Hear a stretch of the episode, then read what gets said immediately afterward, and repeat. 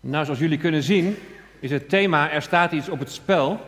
En we gaan lezen uit Matthäus 4, vers 1 tot en met 9. En dat gaat over de verzoeking in de woestijn. Matthäus 4, vers 1 tot en met 9.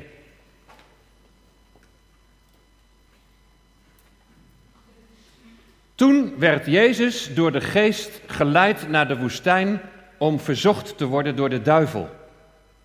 En nadat hij veertig dagen en veertig nachten had gevast, kreeg hij tenslotte honger. En de verzoeker kwam bij hem en zei: Als u Gods zoon bent, zeg dan dat deze stenen broden worden. Maar hij antwoordde en zei: Er staat geschreven: De mens zal niet van brood alleen leven, maar van elk woord dat uit de mond van God komt. En toen nam de duivel hem mee naar de heilige stad en zette hem op het hoogste gedeelte van de tempel. En hij zei tegen hem: Als u de zoon van God bent, werp u zelf dan naar beneden, want er staat geschreven dat hij zijn engelen voor u bevel zal geven en dat zij u op de handen zullen dragen, opdat u uw voet niet misschien aan een steen stoot. Jezus zei tegen hem, er staat eveneens geschreven, u zult de Heere uw God niet verzoeken. En opnieuw nam de duivel hem mee, nu naar een zeer hoge berg, en hij liet hem al de koninkrijken van de wereld zien met hun heerlijkheid. En zei tegen hem, dit alles zal ik u geven als u knielt en mij aanbidt. En toen zei Jezus tegen hem, ga weg, Satan. Want er staat geschreven, de Heere uw God zult u aanbidden en hem alleen dienen. Toen liet de duivel hem gaan en zie, engelen kwamen en dienden hem. Tot zover. De wereld die schudt op haar grondvesten. Er staat iets op het spel. Misschien herkennen jullie hem nog, Mikhail Gorbachev, de voormalige president van toen nog de Sovjet-Unie. Die ontving in 1990 de Nobelprijs voor de Vrede voor zijn rol in het beëindigen van de Koude Oorlog. Hij heeft een boek geschreven omdat hij nu, 30 jaar later, ziet dat de wereldvrede opnieuw aan het wankelen wordt gebracht. En dat boek heet, je kunt het misschien niet zo goed lezen, die blauwe letters, Wat er op het spel staat. Er staat iets op het spel en volgens Gorbachev is dat vrede en vrijheid. Het grote probleem is in zijn ogen dat politieke leiders erin falen om, om tot internationale oplossingen te komen. Hij zegt ze zijn veel te veel bezig met hun nationale belang. Terwijl de wereld schudt op haar grondvesten.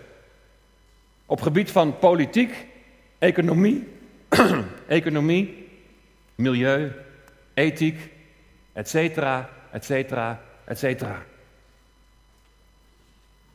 Ik heb me afgevraagd, hoe moeten we nou alle gebeurtenissen van, van de afgelopen tijd, hoe moeten we die nou profetisch duiden?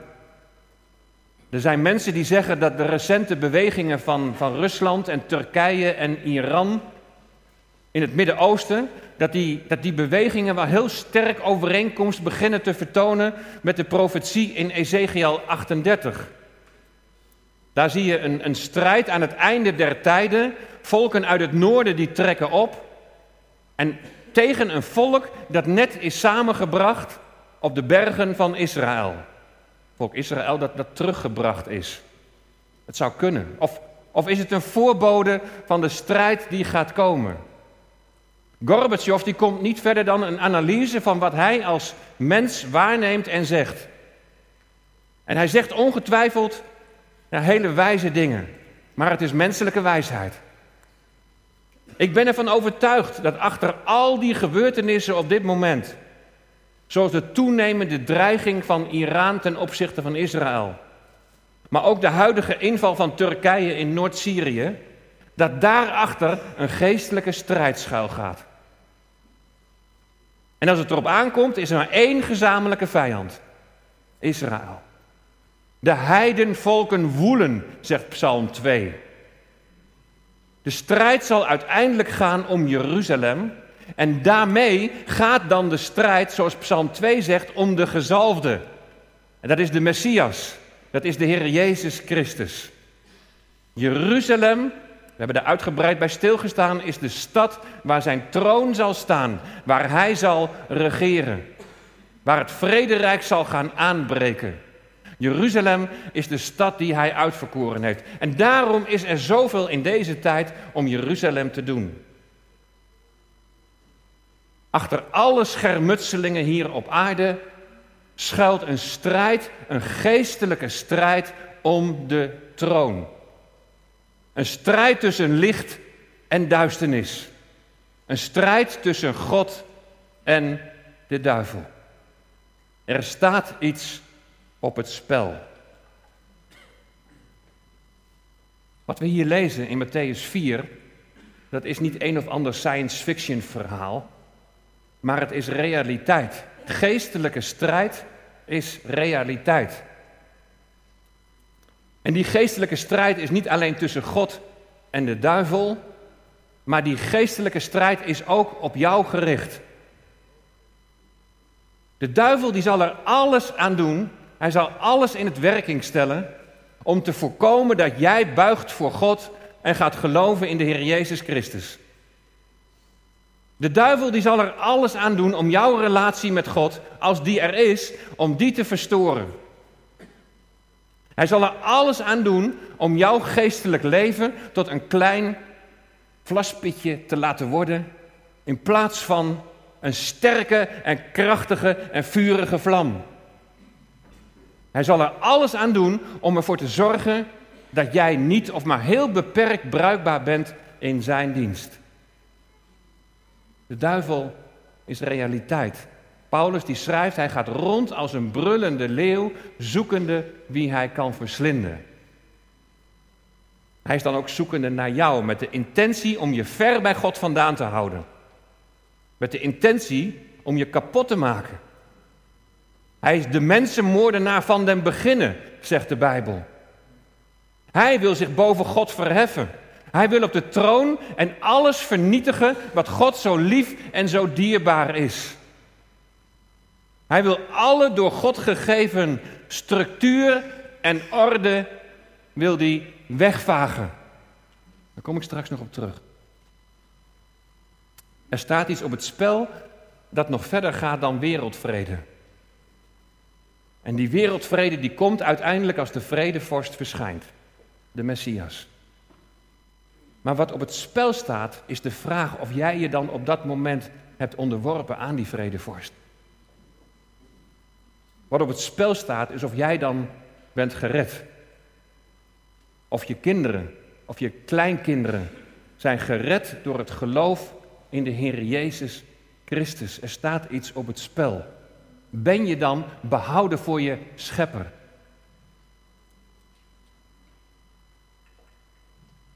Kunnen wij nou leren van deze verzoeking in de woestijn?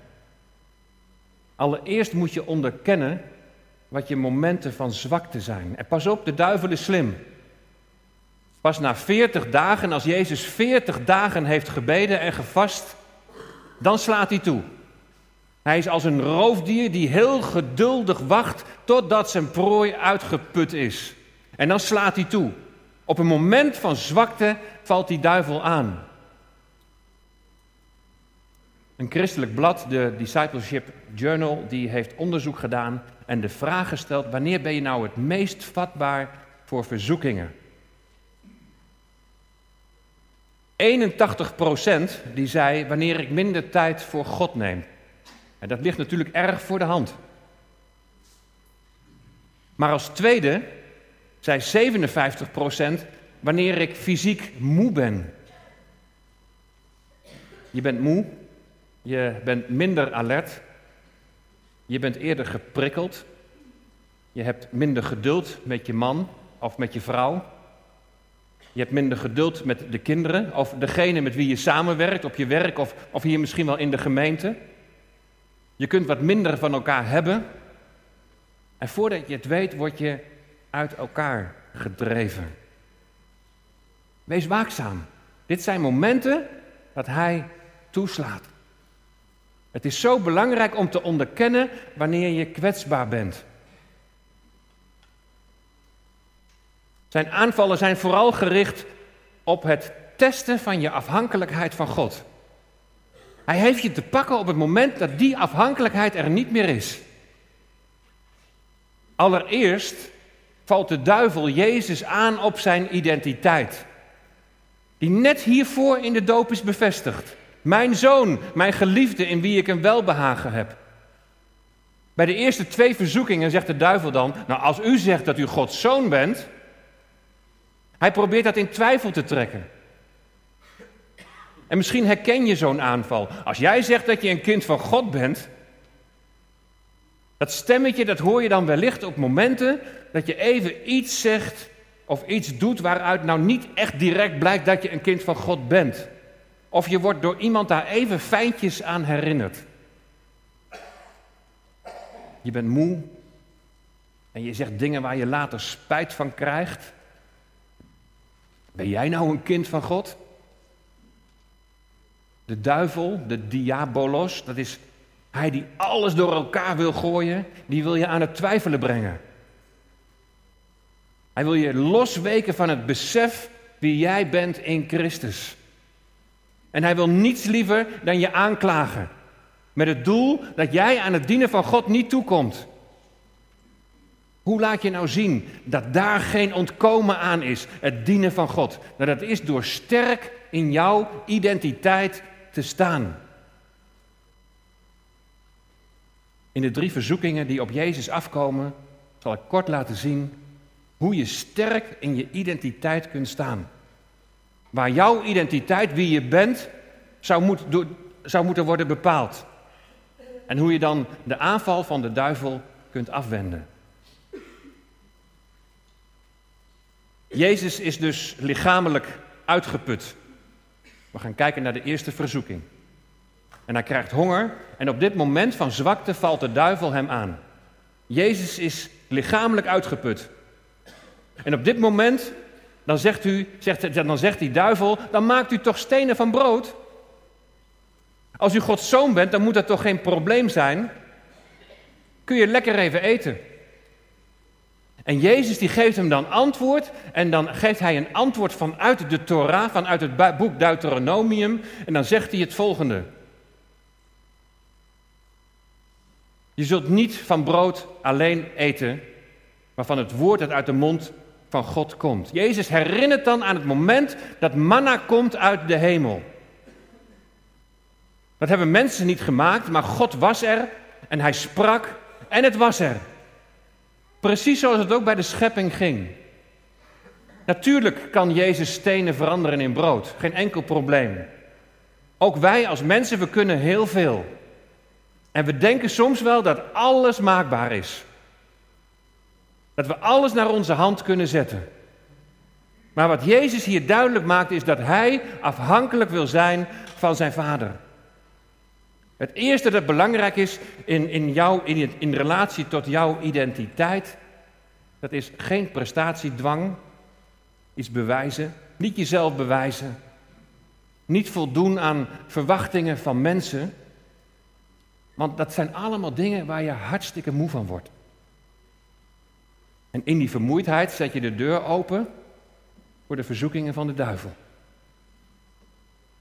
Hoe weersta je onder andere verzoeking? Nou, niet in eigen kracht God willen dienen, maar leven in afhankelijkheid van Hem door Zijn geest die je beschermt en die je alert houdt. Je hoeft jezelf niet te bewijzen. In Christus ben je geliefd bij de Vader. Want Hij ziet jou als gelovige aan in Zijn Zoon. Wat een rust. Bij de tweede verzoeking neemt de duivel Jezus mee naar het hoogste gedeelte van de tempel. Als u de zoon van God bent, werp uzelf dan naar beneden, want er staat geschreven dat hij zijn engelen voor u bevel zal geven En dat ze u op de handen zullen dragen, opdat u uw voet niet misschien aan een steen stoot. Wat Jezus dus volgens de duivel moet doen, is God testen of hij zich echt aan zijn belofte houdt. Dat was ook bij Massa in de woestijn het geval, antwoordt Jezus dan. Want het volk vroeg zich daar af: is de Heere wel in ons midden?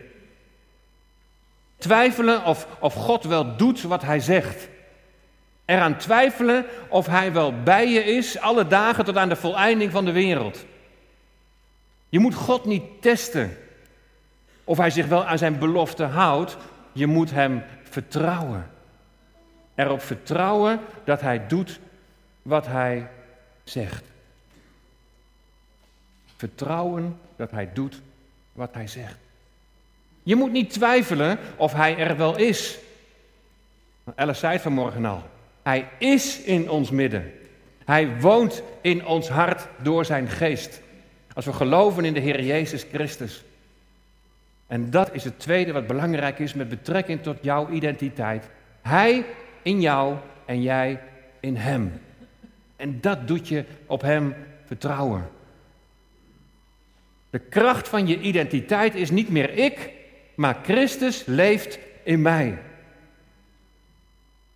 Goed, dan, dan zijn er nog steeds verleidingen en ons vlees is zwak.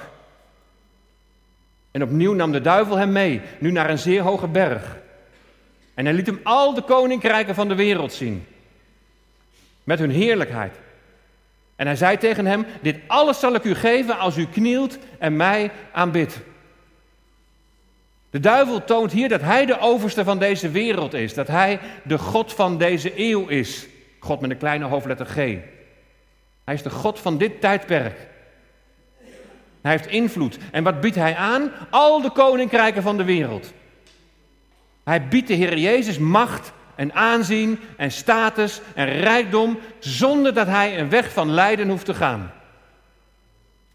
Hij hoeft alleen maar een knieval te maken voor de duivel. Kiezen voor de weg van de minste weerstand. Leef je in afhankelijkheid van God? Vertrouw je Hem 100 procent? Maar welke rol speelt dan macht, aanzien, status of rijkdom in je leven?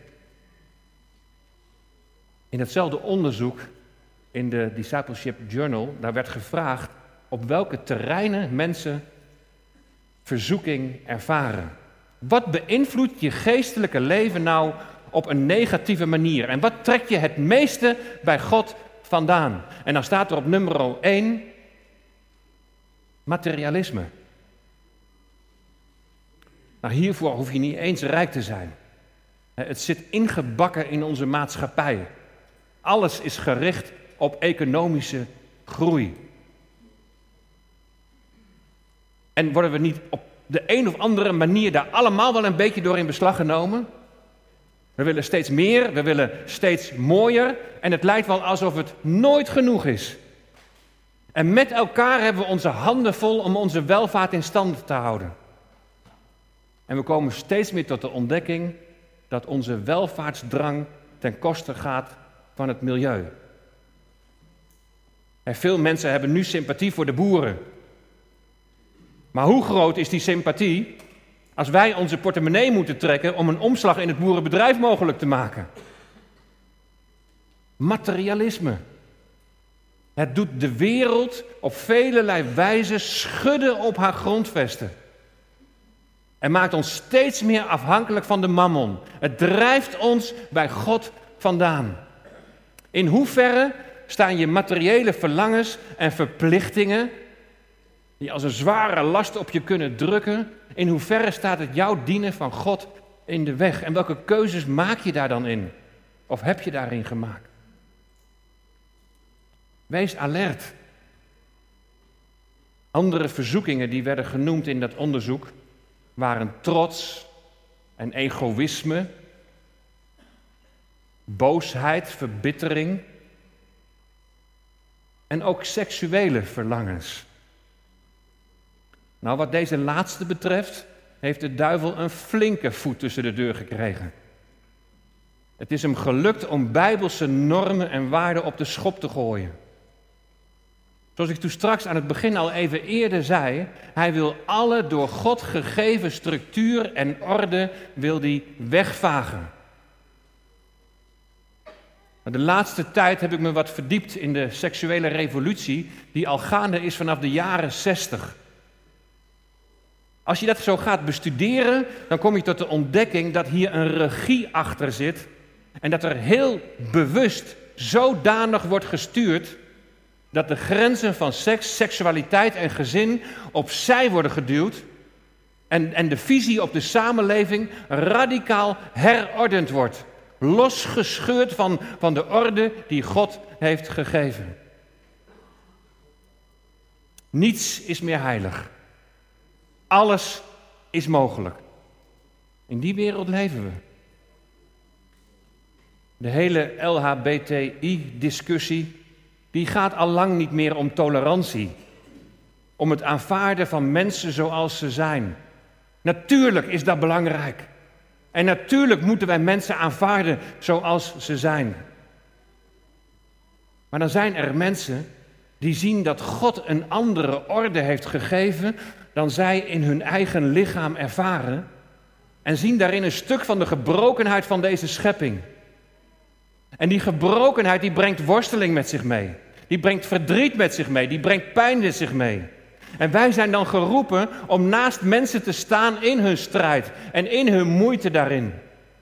En ja, ik weet het, dan komen er hele moeilijke vragen. En hoe ver kun je meegaan in keuzes van mensen? Waar moet je grenzen trekken? Het is verschrikkelijk moeilijk. Het is een strijd. Maar wat we nu zien, is dat de LHBTI met nadruk op de vrije keuze van de mens en niet gehoorzaamheid aan Gods orde, dat dat tot ideologie wordt verheven. En het huwelijk tussen één man en één vrouw en seksualiteit binnen het huwelijk, wat Gods orde is, als één van de vele mogelijkheden wordt gezien. Dit is de maatschappij waar wij, waar onze kinderen en kleinkinderen in opgroeien. Die verzoeker heeft een flinke poot tussen de deur gekregen.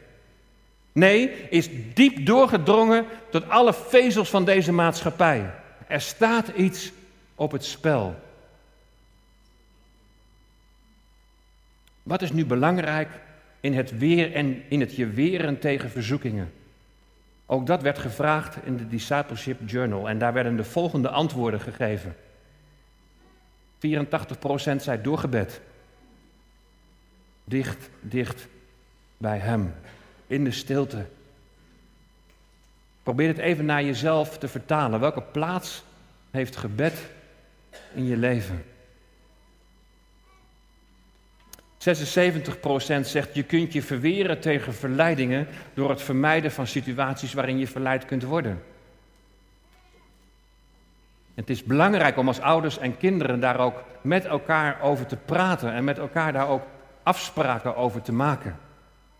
Ik weet het, hartstikke lastig. Toen onze kinderen klein waren, toen was het nog één computer op één plek. Maar wat je nu op de computer allemaal kunt zien, is ook allemaal bereikbaar op de smartphone en die neem je overal mee naartoe. 52% die zegt dat je verzoekingen kunt voorkomen door iemand te hebben aan wie je rekenschap aflegt. Nou, mooi dat er vanmorgen ook kinderen zijn in ons midden. Want ik wil wel zeggen, het is normaal om met je ouders afspraken te maken over hoeveel tijd achter het scherm. Wat wel, wat niet. Praat met je ouders erover als je iets hebt gezien wat je beter niet had kunnen zien. Het kan zomaar gebeuren. En ouders, geef het goede voorbeeld. En leg uit naar je kinderen wat Gods wil is en wat Gods orde is. Wat in dat onderzoek niet als mogelijkheid staat om de aanvallen van de duivel te kunnen weerstaan, en dat is puntje 4, en dat is laat je dopen. Laat je dopen? Hoezo? Lobi, Kees en Annemieke, Ria en Anja, die worden vanmorgen gedoopt. En de doop die heeft alles met jullie identiteit te maken. In de doop bevestigen jullie wie jullie in Christus zijn. Jullie getuigen van jullie geloof in de Heer Jezus Christus. Jullie getuigen dat Zijn kruisiging ook jullie kruisiging was. Je bent door het geloof in de Heer Jezus Christus met Hem gekruisigd. Die oude mens die zonder God leeft en onder invloed van de duivel staat, die zich niets gelegen laat aan Gods orde, die is gekruisigd. Die is gestorven en begraven. En daar getuigen jullie vanmorgen van in de doop. Door in het watergraf onder te gaan. Je wordt begraven. Je oude mens leeft niet meer. Als de duivel dan komt om je aan te klagen, dan kunnen jullie vanaf vandaag zeggen: Heb je het dan niet gezien? Ik leef niet meer. Je hebt geen recht meer op mij. Ik ben met Christus gestorven en begraven. En vanaf nu dien ik God. Ik dien de Heer Jezus Christus en daar is geen houden aan. Ik leef niet meer, maar Christus leeft in mij. En als je dan uit het water omhoog komt, dan getuig je, met Christus ben ik opgestaan. Ik ben een nieuwe schepping die het verlangen heeft om zich aan Gods orde te onderwerpen. Er staat iets op het spel. Wel of niet gered, wel of niet bruikbaar voor Hem die jou lief heeft. Hoe weersta je verzoekingen? Leef dicht bij God. Leef in afhankelijkheid van Hem. Vertrouw op Zijn belofte dat Hij bij je is tot aan de voleinding der wereld. Ontdek de momenten dat je vatbaar bent. Probeer te vermijden wat je kan verleiden. Leg rekenschap af. Laat je dopen. En als jullie zo meteen zijn gedoopt, dan zal er ook met jullie worden gebeden. En in het gebed, en daar wil ik onze broeders ook van harte toe oproepen, zullen we bidden om vervulling met de Heilige Geest. Word vol van de Geest die je beschermt en die je alert maakt op de dreiging van de verzoeker. Er staat iets op het spel. Allereerst staat er iets op het spel voor de Heere God. Hij wil niet dat iemand verloren gaat. Hij wil dat de hele schepping buigt voor hem. En dat echt niet om als dictator over deze schepping te heersen. Hij wil dat de hele schepping buigt voor hem, opdat zij zich in hem zal verheugen en zal ervaren wat echte liefde, wat echte vrede en wat echte vrijheid is. De eerste Adam liet zich verleiden en het ging mis. De tweede Adam, de laatste Adam, de Heer Jezus Christus, liet zich niet verleiden en hij brengt herstel in de chaos. Hij brengt weer opnieuw orde aan. Willen we ons daaraan onderwerpen? Jezus Christus. We hebben het gezongen. Hij haalt ons uit de knoop. Hij redt ons, trekt ons uit de duisternis, onder de invloed van Satan vandaan, naar het koninkrijk van de Zoon. Opdat we de Heer Jezus Christus mogen dienen. De tweede Adam liet zich niet verleiden. Brengt herstel in de chaos. Ook voor jou. Amen.